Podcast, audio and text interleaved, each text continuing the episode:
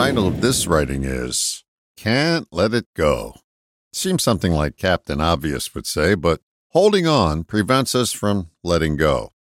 What prevents us from releasing our grasp? One answer I come up with is this holding on to the past proves it existed. What that means to me is that we're so defined by back then that we refuse to let it go because if we do, we believe we won't exist. It's truly limiting to be defined by the roles we play in life.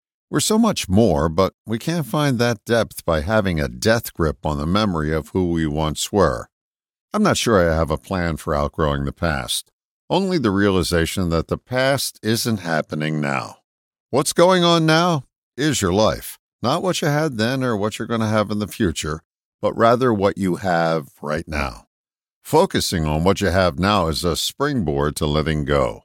Holding on is holding on to an illusion, something that doesn't exist now.